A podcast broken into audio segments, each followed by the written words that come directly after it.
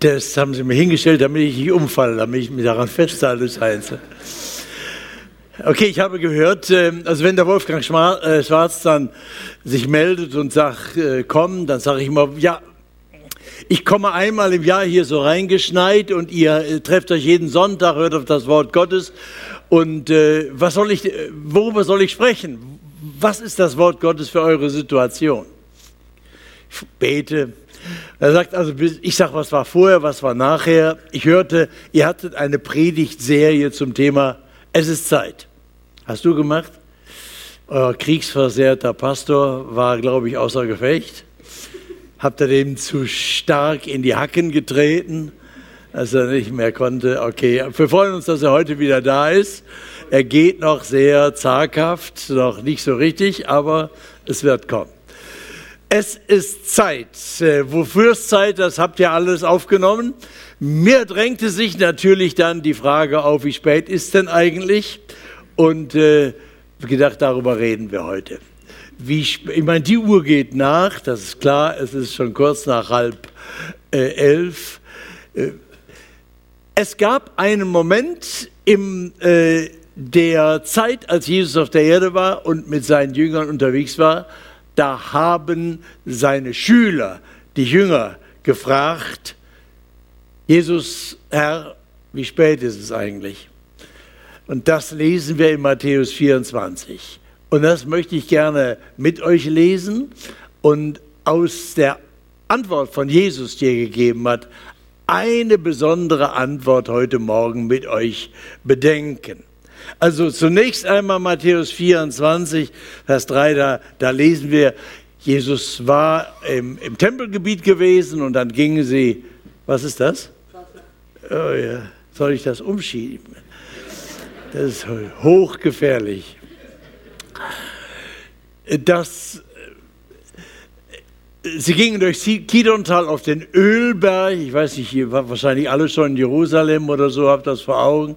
Langgestreckte Berg und man schaut auf äh, Jerusalem und da sieht man auch heute den großen Platz, wo damals der Tempel steht. Heute ist da diese Goldkuppel äh, Moschee drauf.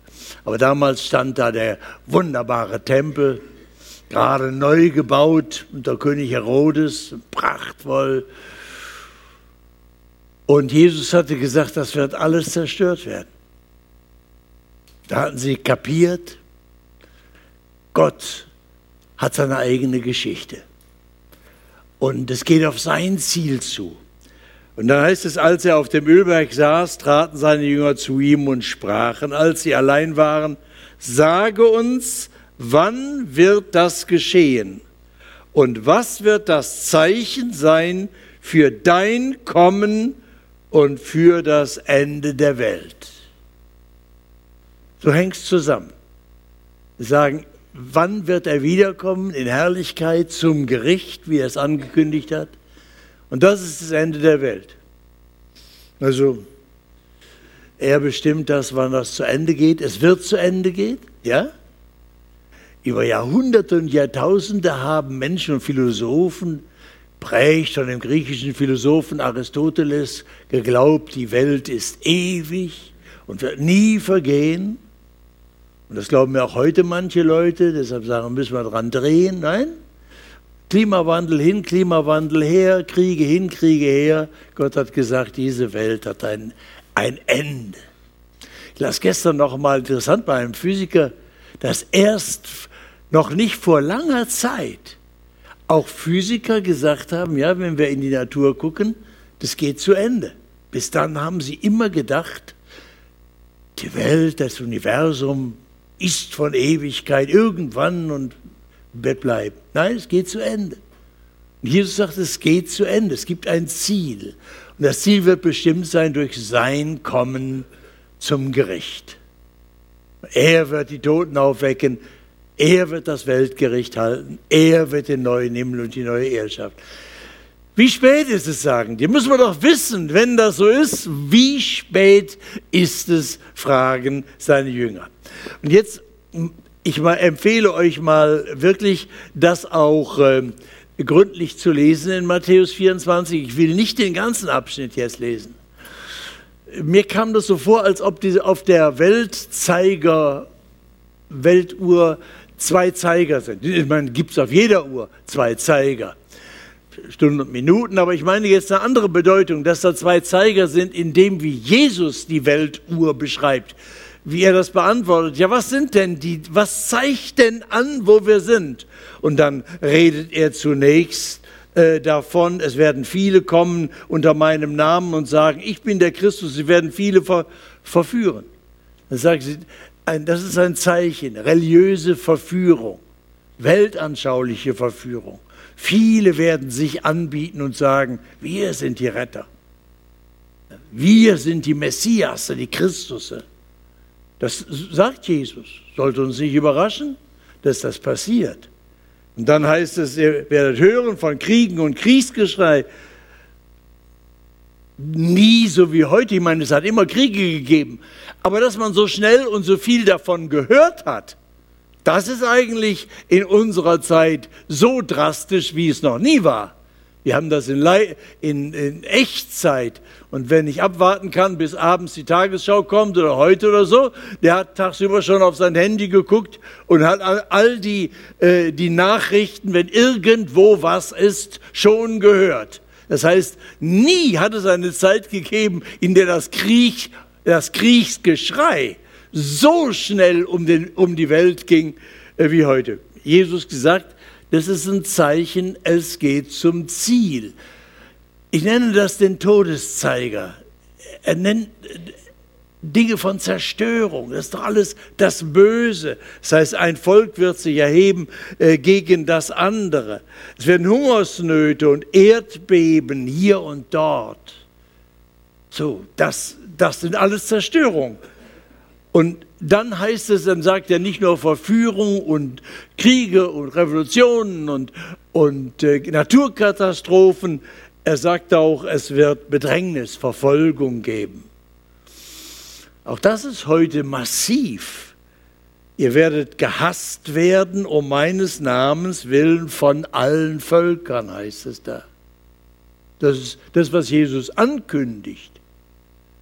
Das heißt, nie hat er versprochen, dass die Leute, die ihm glauben und mit ihm leben, das ungestört tun können und glücklich, reich und gesund und ungestört sein werden. Nein, sagt er, ihr werdet gehasst werden von allen Völkern um meines Namens willen. Das hat er angekündigt. Da, manche Christen bei uns, die im Westen so äh, äh, wie die Made im Speck, im Wohlstand und im, seit über 70 Jahren jetzt im Frieden auch leben, die reiben sich die Augen und sagen, was ist denn da? Wir haben doch gedacht, wenn Jesus der Sieger ist, dann wird das alles in Butter sein. Meine, man kann die Augen gebrauchen und die Bibel lesen und stellt fest, Jesus hat uns nichts anderes angekündigt. Ich meine, wir haben alle Freiheiten in Deutschland, uns zu versammeln, und äh, auch in der Öffentlichkeit das Evangelium zu sagen. Nun seit einiger Zeit merkt man, dass es da manchmal auch Widerspruch gibt. Und dass man auch übel schickte mir jetzt eine Frau, rief mich dann an mehrmals und sagte, ich war da, ich habe da mitdiskutiert auf Facebook, auf der Seite und da gibt es aber einen und der hat mich jetzt übel beschimpft, das hat mich sehr tief verletzt. Wie gesagt, liebe Frau, ja, was erwarten Sie? Regen Sie, ja, das hat mich aber so verletzt. Ja, ich sage, Entschuldigung. Hat Ihnen niemand versprochen, Jesus hat Ihnen nicht versprochen, dass Sie unverletzt durch dieses Leben gehen, wenn Sie sich auch noch, wenn Sie sich auch in der Öffentlichkeit einmischen in dieser Wunder, wundern Sie sich nicht. Sie war ganz irritiert und dachte, das müsste ich doch unbedingt abstellen, abgesehen, dass man im Internet fast nichts abstellen kann. Und äh, ist das, äh, sage ich, was ist das, für, was ist das für eine Erwartung? Jesus hat das gesagt. Es, das Schreckliche daran, was er bei der Verfolgung sagt, ist ja nicht nur das von außen, so viel Hass sein wird. Heute, während wir hier so in Ruhe sitzen, sitzen Tausende in Gefängnissen und werden verfoltert in, gefoltert in allen Teilen der Welt. Das Schlimmste, was da Jesus ankündigt, ist, dann werden viele abfallen und werden sich untereinander verraten und werden sich untereinander hassen. Das sagt er von den Christen. Leider haben in Deutschland selbst wir das schon erlebt. Die Stasi-Akten, wie die Gestapo-Akten aus der Nazi-Zeit, die allerdings nie geöffnet wurden, verraten das deutlich. Bei den Stasi-Akten konnte man das sehen, wie viele Christen in Gemeinden andere verraten haben. Meine, ich habe Freunde in der DDR, die mussten in ihren Stasi-Akten entdecken, dass ihre engsten Freunde, mit denen sie gebetet haben, denen sie vertraut haben, sie regelmäßig bei der Stasi verpfiffen haben. Das, ist, das heißt, das ist die Realität in diesem Lande im 20. Jahrhundert äh, schon gewesen. Das ist eigentlich böse, dass, dass, dass Gott das zulässt. Ja, sagt, das ist der Todeszeiger. Das sind Zeichen auf das Ziel. Nun wird man da in Panik geraten und Weltuntergangsstimmung machen und sagen, um Himmels Willen, alles ganz schrecklich. Jesus sagt dann gleich, fürchtet euch nicht, erschreckt nicht. Es muss so geschehen, es ist noch nicht das Ende. Es sind die Wehen. Es sind die Wehen, heißt es da. Wehen sind Geburtswehen. Er sagt, das ist schrecklich. Schmerzen sind äh, schrecklich, die mag man nicht. Aber bei Geburtswehen ist es so, dass die Schmerzen der Wehen anzeigen, dass jetzt neues Leben geboren wird. Und so sagt er, ja, es wird kommen, das seid ganz realistisch, diese, diese, äh, dieses Aus, Schwitzen, sich ausreifen des Bösen, der Geschichte, in der Gottfeindschaft. Auch das wird passieren. Er hat uns nicht verheißen, dass es immer besser geht und dann werden wir das, äh, das, das Paradies auf Erden herstellen oder so. Nein, der sagt, der Uhrzeiger geht, aber das Ziel ist es, gibt eine neue Welt, die er schaffen wird, wenn er wiederkommt, Gericht hält die Toten weg, neuen Himmel und die neue Erde schafft. Gut, also da läuft der Todeszeiger. Das ist das eine. Was aber jetzt, und das Ende, das letzte von diesen dunklen Anzeichen ähm, ist dann der Satz in Vers 12, und weil die, Un die Gesetzlosigkeit, die Ungerechtigkeit überhand nehmen wird, wird die Liebe in vielen erkalten. Das heißt, er sagt, es wird eine Zeit der Verachtung des Rechtes geben und das führt zu einer Eiszeit der Herzen. Das merkt man heute. Und das geht bis in die christliche Gemeinde hinein. Eine tiefe Verachtung des Rechtes. Oh, der Staat bescheißt einen, da muss man seine Steuererklärung auch ein bisschen kreativ gestalten. Ist alles nicht so schlimm. Jede Menge Leute, alte und junge, sagen, Standesamt, diesen Fetzen Papier, das brauchen wir nicht, alles juristisches Zeug. Wenn wir uns lieben und wenn wir spüren, dann ziehen wir zusammen und fertig. Das ist eine tiefe Verachtung des Rechtes. Und die kommt daher, dass Leute überhaupt nicht mehr wissen, das Recht ist der Schutz, ist ein Ausdruck der Liebe. Denn wenn ich mich rechtlich verpflichte, dann sage ich dem anderen, meine Frau vom Standesamt geheiratet, hat hier in Göttingen gemacht, 52 Jahren, dann heißt das, ich stehe zu dir, auch wenn es keine guten Zeiten gibt, und ich verpflichte mich, zu dir zu stehen und nicht wegzulaufen.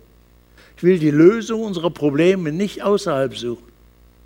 Das ist der tiefste Ausdruck des Rechtes. Recht ist ein tiefer Ausdruck der Liebe. Und das ist total weg heute.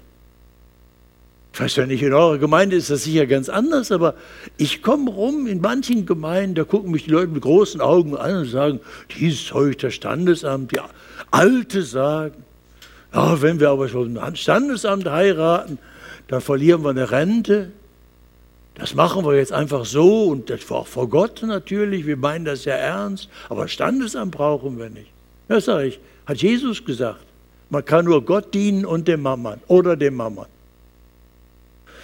Das heißt, es ist ganz selbstverständlich geworden, auch bis in die äh, Christenheit hinein. Und Jesus hat das gesagt.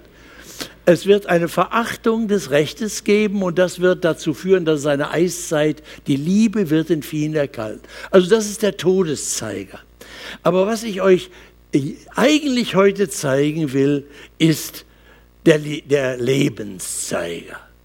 Denn das Ganze läuft zu auf eine, ein Zeichen äh, des, des kommenden Zieles und das nenne ich den Lebenszeiger. Es gibt ja nur wenige Uhren, die nur einen Zeiger haben. Ich habe euch hier eine mitgebracht. Ich, in der, an einer Kirchen, Kirchturmsuhr in der Eifel äh, gibt es diese, die hat nur einen Zeiger, es zeigt nur die Stunden an.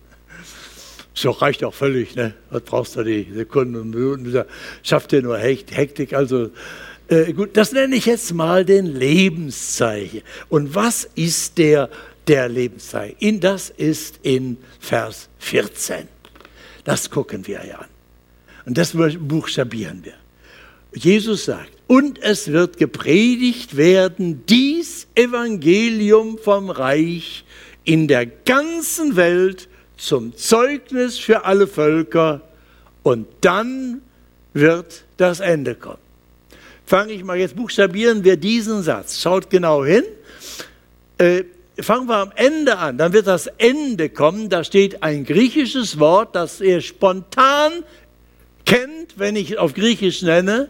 Das heißt Telos. Teleologie, Telos, viele Fremdworte.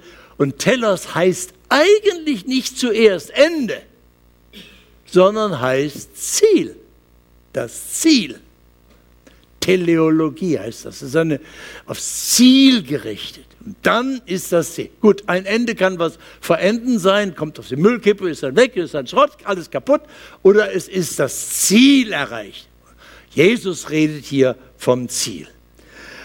So, und jetzt lasst uns dieses, äh, was, was meint Jesus? Was sagt ihr? Und lasst uns das buchstabieren. Also, es wird gepredigt werden, dass dies Evangelium vom Reich, das Evangelium, die gute Nachricht, eigentlich heißt es die Siegesnachricht vom Reich, von der, wörtlich steht im Griechischen da, von der Königsherrschaft das Reich Gottes, die Herrschaft Gottes, das heißt hier die Königsherrschaft. Nun, das kannte man im römischen Reich, da gab es das politisch auch. Also, da hatten sie ja kein Fernsehen und sowas, also musste es da so Meldeboten geben, die Herolde, da gab es ganze Kasernen von in, äh, in Rom und die nannte man interessanterweise Evangelisten. Die die gute Botschaft ins Land, die, die ritten dann durchs Land, auf den Marktplätzen wurde Lärm gemacht, getrommelt, dann kamen sie alle zusammen und das Evangelium, der und der ist Kaiser oder die Kaiserin hat ein Kind gekriegt, Steuern werden 10% erhöht. So. Was war das? Das kannte man politisch damals. Die verkündeten, die machten es bekannt, was nicht bekannt war aber das Besondere daran war, von dem Augenblick an, wo das jetzt bekannt gegeben war, war das gültig. Ob dir das passt oder nicht, es war gültig. Es war eine amtliche, wir würden sagen, eine amtliche, eine offizielle Verkündigung. So wird das schon im Alten Testament bei Jesaja gesagt, das Evangelium, die Evangelium wird von Gott ist König. Er bricht mit seiner Königsherrschaft an. Und dies Evangelium hier, von dem Jesus redet, ist, Gott ist Mensch geworden in Jesus und Jesus ist der König, ist der Herr. Jetzt ist es. So hat Jesus selber gepredigt das Reich Gottes ist herbeigekommen, die Königs, Markus 1, 15, so zusammengefasst, dass der Königsherrschaft Gottes ist herbeigekommen, kehrt um und glaubt dem Evangelium. Das war die Botschaft. Hier heißt es, es wird gepredigt werden. Also ihr, man nennt das, was ich hier mache, jetzt Predigt. Das ist aber so eine, so eine, sag mal, so eine kirchliche Ausdrucksweise. Das Wort, das hier steht, heißt äh, als Herold, als, als offizieller Bote ausrufen. Ich sage mir immer, so ein Herold, äh, so ein, so ein Evangelist im biblischen Sinne, das ist eine Kreuzung aus Petra Gerster und Bundesgesetzblatt. Also die da von der oder Tagesschausprecher oder heute Sprecherin, die sagen die Nachrichten, aber das ist ja nicht unbedingt gültig. Wenn zum Beispiel zu den Lottozahlen kommt, dann sagen sie extra, die Angaben sind ohne Gewähr. Weil wenn sie sich versprochen haben, also du hast aber gesagt, dass ich habe jetzt sechs richtige und jetzt habe ich sie gar nicht, du hast aber hast dich verplappert, dann wollen die nicht behaftet werden, dass sie jetzt die Millionen zahlen müssen. Wir sagen das. Das ist zwar eine Information, eine Bekanntmachung von etwas, was die Leute bisher noch nicht kannten, aber es hat noch, sie übernehmen noch nicht mal die Garantie dafür, dass das stimmt. Das haben wir geteilt in unserem Land. Also wenn zum Beispiel der Bundestag ein Gesetz beschließt, dann wird das an einem bestimmten Datum im Bundesgesetzblatt veröffentlicht. Kein Mensch liest das Bundesgesetzblatt, oder? Lest ihr das? Ich habe das noch nie gelesen. Aber von dem Augenblick an, wo es da veröffentlicht ist, gilt das für alle, die in diesem Land leben. Ob sie das kennen oder nicht kennen, ob sie das gut finden oder nicht, ist ganz egal. Danach werden sie jetzt beurteilt. So, und so muss man sich das vorstellen mit den, mit den Boten, mit den Evangelisten hier mit den Herolden, den Botschaftern, die das, die Botschaft von Gottes, von dem Königreich äh, verkünden. Sie machen es bekannt, was bisher die Leute nicht kennen. Jesus, der gekreuzigte, den hat Gott auferweckt und zur Rechten Gottes zum Herrn der Welt erhöht. Er ist der König, er ist der Herr aller Herren. Das ist den meisten Leuten in Deutschland völlig unbekannt. Und wenn wir das verkünden, wenn wir ihnen das sagen, ob nun persönlich oder öffentlich oder wie auch immer, dann gilt das für sie.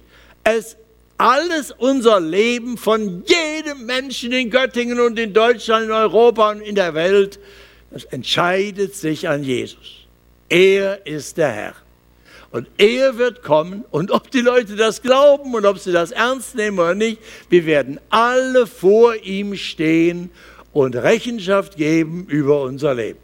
Und er wird die Entscheidung treffen, ob wir in Ewigkeit von ihm getrennt leben, verdammt sind, also das in Ewigkeit erleben müssen, was wir hier erleben wollten, nichts mit Gott zu tun haben oder ob wir in Gemeinschaft mit Gott, dem Vater, leben dürfen in Herrlichkeit. Er entscheidet über unser Leben. Die Entscheidung fällt jetzt, wo ein Mensch sich Jesus anvertraut und die Vergebung der Sünden annimmt und durch Jesus und sein stellvertretendes Sterben am Kreuz äh, Kind Gottes wird. Und Kind des Vaters und herzlich zu Hause bei Jesus und jetzt ganz und gar unter seinem Einfluss. Nicht nur unter seinem Gebot, unter seiner Wegweisung, sondern auch unter der Kraft des Heiligen Geistes. Gott selbst will in uns der Antrieb sein, das Licht, die Lebenskraft. Und wir sollen die Liebe, Gottes Liebe ist ausgegossen in unser Herz durch den Heiligen Geist, heißt es in der Bibel. So, das heißt, wir dürfen jetzt unter seiner Herrschaft sein, unter seiner Königsherrschaft. Nun, Königsherrschaft heißt das da ursprünglich, wo hier Luther übersetzt, Reich. Aber was ist heute ein König? Ehrlich, die Könige haben heute nichts zu sagen. Kennen Sie einen, der was zu sagen hat? Die Könige in der Welt heute, das sind alles nur Deko. Ja, die sind wichtig. Wenn dienstagsabends im ZDF so Royal-Sendungen kommen, ne, dann ist immer ganz bestimmte Leute sitzen dann davor und mal gucken, was ist bei Harry und Meghan, was ist da jetzt wieder. Und die Queen, eine junge, junge, die kriegt bald Ausschlag, die Arme. Und ihr Prinz Philipp, der nippelt auch langsam ab. Wenn er Auto fährt, überschlägt er sich und was ist denn eigentlich, wie heißen diese anderen Royals da so? Und wer, wer hat schon wieder ein Kind gekriegt? In unserer Familie haben wir es geteilt, meine Frau kennt die Verhältnisse und ich erkundige mich dann. wer ist jetzt wieder mit wem unterwegs? Das heißt, die, diese Royals haben in Europa alle nichts zu sagen.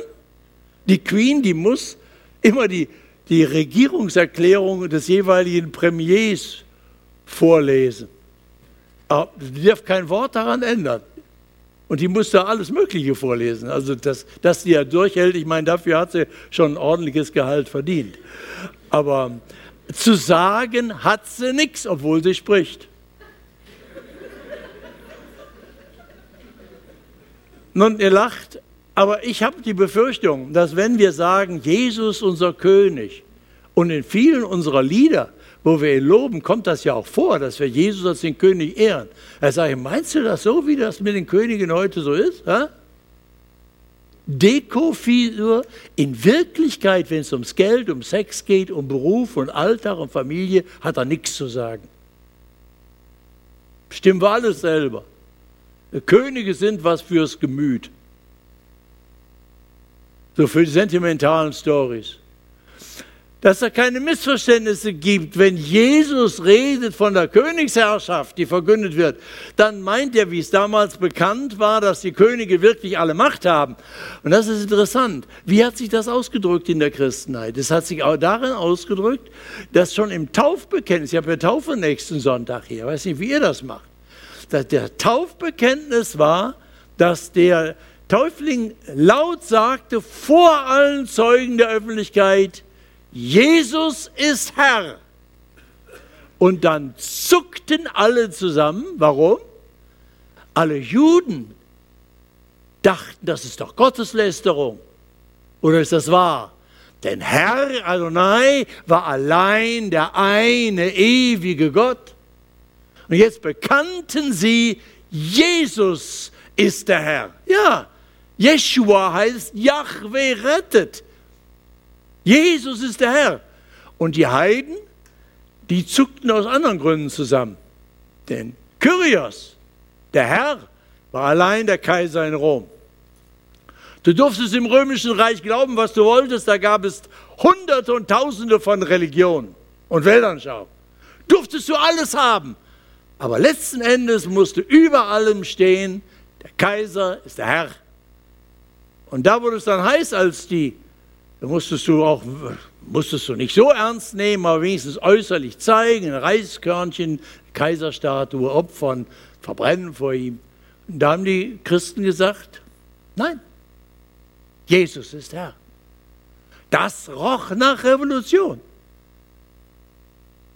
Und das war es auch. Wir sagen, wir werden alles tun, wir zahlen unsere äh, Steuern, auch wenn es vielleicht ungerecht ist. Wir tun alles, was diese Regierung beschließt. Und das war ja wahrhaftig keine christliche Regierung. Das waren Gangster, das war auf dem, auf dem Herrscherthron in Rom. Die Christen haben alles getan, nur wenn es gegen die Gebote Gottes geht. Wir töten nicht, wir treiben nicht ab, wir morden keine Kinder, wir brechen nicht die Ehe, Sex außerhalb der Ehe, ob hetero oder homo, ist Sünde. Wir leben nach den Geboten Gottes. Wir betrügen nicht. Und äh, wenn jemand was anderes von Ihnen verlangte, sagen Sie, mit uns nicht. Koste es, was es wolle. Mit uns nicht. Man muss Gott mehr gehorchen als den Menschen. Das war, Jesus ist der Herr. So, und das ist, äh, er verkündet, jetzt steht Jesus da mit der Hand voll von Schülern auf dem Ölberg und die fragen, wie spät ist es denn? Und dann sagt er ihnen, aha, da werden die, die habe ich euch gesagt, das ist der Todeszeiger, der geht aufs Ziel zu, das Böse derer, die ab, wenn die Welt ablehnt, was Jesus ihnen anbietet, dann wird es eine Entwicklung des Bösen geben. Ja, das haben wir vor Augen. Aber das Ziel ist die neue Welt Gottes und deshalb ist der Lebenszeiger, das ist ein wichtiger, das Evangelium, die gute Nachricht, dass Jesus der Herr und der König ist, die wird verkündet werden, proklamiert werden, angesagt, bekannt gemacht und oft öffentlich, offiziell verkündet werden, allen Völkern zum Zeugnis, allen Völkern zum Zeugnis. Und danach ist das Ziel erreicht. Hier stehen wahnsinnig interessante Worte drin in der ganzen Welt, Evangelium wird äh, gepredigt werden, in der ganzen Welt äh, zum Zeugnis für alle Völker. In der ganzen Welt. Das steht in der ganzen Ökumene. Ökumene, Ökumene, das ist wörtlich, Oikos heißt das Haus im Griechischen. Und Ökumene, die ganze, das ist die ganze bewohnte Welt. Das steht hier. Das Evangelium wird verkündet werden der ganzen bewohnten Welt. Zum Zeugnis allen, allen Völkern. Jetzt denk mal zurück. Wir haben heute tolles Datum, 2.2.2020. Ist eigentlich ein Hochzeitsdatum, ne? muss man machen, was, ne? weiß gar nicht, ob man das kann. 2.2.2020. Denkt zurück, wann hat Jesus das gesagt? Na gut, das war jetzt so um 30 plus minus, 31, 32, man in Jahren äh, dort, wo er dann auf dem Ölberg stand. Eine Handvoll Leute, die wussten noch gar nicht, dass es Deutschland gibt. Da, wo wir heute sind, damals saßen unsere Vorfahren damals auf den Bäumen, grunzten und tranken Met aus Kuhhörnern oder sowas. Die Zivilisation war noch gar nicht bis hierher gekommen. Nee, nee. Die, also das heißt, die hatten doch keine Ahnung, was Jesus da sagt.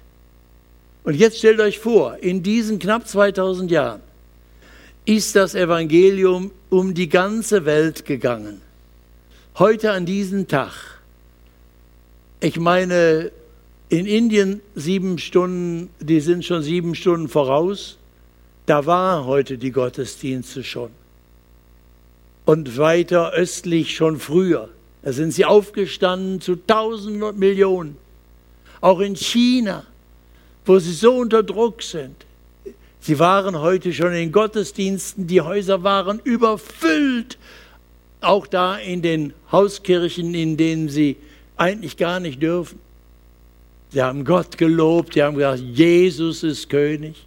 Ihm allein dienen wir, ihm verdanken wir, dass er uns unsere Sünde vergeben hat, uns mit dem einen ewigen Gott als unserem Vater versöhnt hat in Zeit und in Ewigkeit. Der Sieg gehört uns durch Jesus. Und wenn wir hier zu Ende sind mit dem Gottesdienst, geht es weiter nach Westen und irgendwann stehen auch die Amerikaner auf ja, Lateinamerikaner und Millionen werden heute noch den Namen von Jesus rühmen als ihrem Retter, wie wir es getan haben. Das konnten in den wildesten Träumen sich die Schüler von Jesus, die Jünger, nicht vorstellen. Wir schauen schon auf eine fast 2000-jährige Erfüllungsgeschichte dieser Ansage von Jesus zurück. Das ist passiert. So sehr, dass ich heute mich umschaue und sage, ja, ist das nicht, was, wie spät haben wir eigentlich? Ist der Zeiger nicht wirklich jetzt am Ziel? Gibt es noch irgendwo ein Land auf der Welt? Meine geografischen Kenntnisse sind da etwas grob und äh, es gibt keinen Kontinent. Die, es gibt Wycliffe, Bibel, Wycliffe Bibelübersetzer. Das ist eine internationale Missionsgesellschaft, die sich spezialisiert hat darauf, dass sie die Bibel in alle Sprachen aller Völker übersetzt. Die haben aber sehr genaue Forschung. Es gibt jetzt Bibel und Bibelteile in mehreren tausend Sprachen der Welt. Aber die Experten sagen, zwischen 1600 und 2000 Volksgruppen gibt es noch auf der Welt, in deren Muttersprache gibt es noch keine äh, äh Bibel oder kein Bibelteil. Ist noch nichts übersetzt. Zum Teil haben diese Sprachen noch nicht mal eine Schrift. Das heißt, es gibt etwa, schätzt man, mindestens 160 Millionen Menschen auf der Welt. Das ist angesichts von den Milliarden natürlich, in über 7,5 Milliarden, natürlich eine relativ kleine Zahl. Aber mindestens 160 Millionen, die äh, keinen Zugang zum Evangelium, zum Wort Gottes haben in ihrer Muttersprache. Viele können dann andere, ich weiß nicht, wie euch ist, das ist ja auch ziemlich international, Äh, man kann es in Englisch lesen oder in anderen Sprachen, in größeren Sprachen, es gibt. Aber wenn ich alleine studiere, was in Asien und Afrika für viele, ich frage meine afrikanischen Geschwister immer, was ihre eigentliche Sprache ist. Wir Europäer haben doch gar keine Ahnung, wie viele Sprachen es in den afrikanischen Ländern gibt. Wir denken, die hätten alle eine oder so. Es ist ja unglaublich, wie viele äh, also jetzt äh, nicht politische Einheiten oder Nationen, sondern in den Ethnien, in den, äh, in den Völkern. Manchmal sind es ein paar tausend Leute, die diese Muttersprache haben. Aber ihr wisst es doch, wie das ist. Wenn unser Herz erreicht werden soll, dann brauchen wir die Botschaft in unserer Muttersprache. Gut, ich spreche auch gerne Englisch und bin weltweit rumgekommen und ich kann auch Englisch reden und so, und das ist auch nicht schlimm, aber wenn ich das Evangelium nur in einer Zweitsprache bekomme, vielleicht sind etliche unter euch, die haben das auch ihr Leben lang nur erlebt, dass sie das entweder nur in Englisch oder in Französisch oder in Spanisch oder Portugiesisch oder so gehört haben, aber nie in ihrer Muttersprache, mit der sie aufgewachsen sind, die ganz tief ins Herz geht. Nun gut, also Gott alleine verfolgt die Uhrzeit. Ich sage diese Zahlen ja nur, um ein Gefühl zu geben, auf der einen Seite, wie viel Erfüllung von dieser Ansage von Jesus schon tatsächlich geschehen ist, dramatisch viel, sodass man schon fast mit der Lupe hingucken muss, was fehlt denn noch? Aber auf der anderen Seite mal 1600 Sprachen. Der äh, Wycliffe Bibelübersetzer haben eine Vision 2025 und dass sie sagen, bis zum Jahr 2025 möchten wir, dass in all diesen Sprachen wenigstens ein Projekt begonnen hat, diese Sprache zu erschließen, um dann das Evangelium in diese Sprache zu übersetzen. Es könnte sein, dass hier talentierte Leute sind, die sagen, um Himmels willen, Gott hat mir doch eine Sprachbegabung gegeben, ich werde Linguist. Ich studiere das an der Uni Göttingen hier, da kann man so viel studieren. Und ich bin bereit, meinen Hirnschmalz und meine Lebensenergie äh, einzusetzen, damit die Ansage der Lebens, das Lebensansage von Jesus auf Zielen äh, erfüllt wird. Beides gilt. Also das eine ist jetzt ja, wo stehen wir? Wir fragen jetzt mal, wo stehen Wissen Sie übrigens, bei den, jetzt habe ich die Übersetzerzahlen genommen von Fremdsprachen. In Deutschland haben wir inzwischen 35 verschiedene Übersetzungen der gesamten Bibel. Brauchen wir das? Ha? Reicht eine zu haben, gut, ja, sei uns ja gegönnt, aber wie in anderen Dingen auch, wir schwimmen im Überfluss. Es ist doch absolut, es gibt Nationen, es gibt Volksstämme, die haben noch nicht mal ein Wort der Heiligen Schrift in ihrer Muttersprache, von diesem Liebesbrief Gottes der Bibel. Wir Deutschen, wir haben 35 und nörgeln rum, wenn wir die Bibel lesen und sagen, aber mir steht es aber ganz anders und so. Und was ist denn die richtige? Und dann streiten wir auch noch, wie, wie es richtig ist und so. Das typisch verwöhnte Gottlosigkeit. Das wird uns im Gericht Gottes mal vorgehalten werden. Ihr habt alles gehabt. Ihr habt alles gehabt. Ihr konntet auch in Gebärdensprachen, von Gebärdensprachen haben wir gar nicht geredet. Es gibt hunderte von Gebärdensprachen, in die es übertragen werden muss auch. Also vielleicht ist ja die Berufung für dein Leben, dass du sagst, da will ich mitarbeiten. Ich will mitarbeiten, dass man fängt in Göttingen an, dass jeder, ganz egal aus welcher Nation und Kultur er kommt, von, zu Herzen das Evangelium von Jesus hört um den Retter Jesus kennenzulernen und Hoffnung für Zeit und Ewigkeit zu bekommen. Aber das Wichtige ist natürlich erstmal, dass ich es für mich selber angenommen habe. Wie spät haben wir denn eigentlich? Ich dachte eigentlich, äh, so habe ich es dem Wolfgang auch gesagt, ich nehme dann das Thema, die Zeit drängt. Wie spät haben wir die Zeit drängt? Lieber Wolfgang, ich habe dann den Bibeltext gelesen und habe gedacht, nein, das ist kein Thema. Kann ja sein, aber ich weiß nicht, wie spät es ist. Der Herr allein. Durch den Petrus sagt er, der Herr hat Geduld mit uns. Er verzögert nicht seine Verheißung, wie manche das ihm kritisch vorwerfen, sondern er hat Geduld mit uns. Er will, dass alle Menschen gerettet werden. Das heißt, jede Verzögerung ist noch, ergibt noch Zeit. Du kannst ihm dienen, du kannst den Menschen das sagen. Nun pennt doch nicht ein, nun schlaft doch nicht ein, nun lebt doch nicht für euch selber. Er hat uns Zeit gegeben, wir wissen doch nicht wie lange.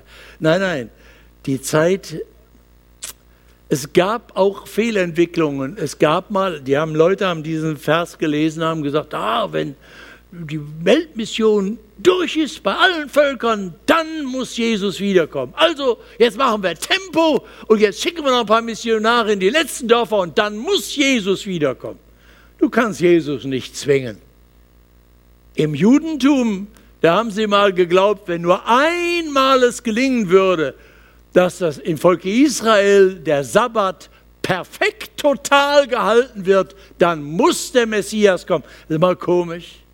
Wir wollen immer die Uhr stellen.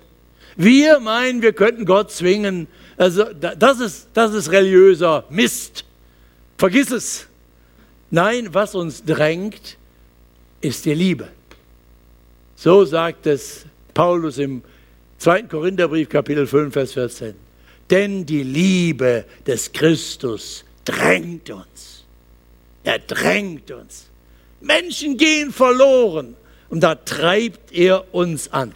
Sie drängt uns einmal wirklich unser eigenes Leben vor Gott in Augen, aus der Gleichgültigkeit, aus der Gewohnheit rauszukommen. Und wenn jemand da ist, der es hat anstehen lassen, in seinem Leben Klarheit zu schaffen.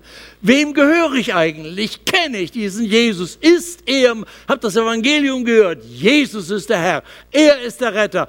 Er hat das erste und das letzte Wort. Er hat die Welt geschaffen und erhalten und er wird am Schluss das Richterwort sprechen, die neue Welt schaffen. Sein Wort allein entscheidet, ist das in meinem Leben schon wahr geworden, dass ich mich bekenne und bekehre zu ihm. Jesus ist der Herr.